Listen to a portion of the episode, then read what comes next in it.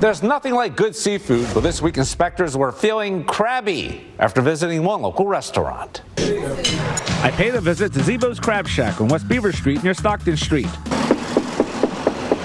But the crabs weren't biting. State inspectors found 30 rodent droppings, a time temperature safety violation, and carry-out containers stored on the floor. It was temporarily closed. Elsewhere, gourmet garden on Cuna Street near Charlotte Street was cited for 44 rodent droppings. A food prep table was soiled with rodent droppings and a time temperature safety violation.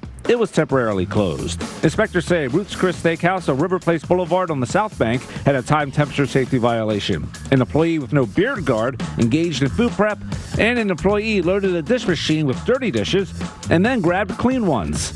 My final stop, European Street Cafe on San Marco Boulevard near Riviera Street.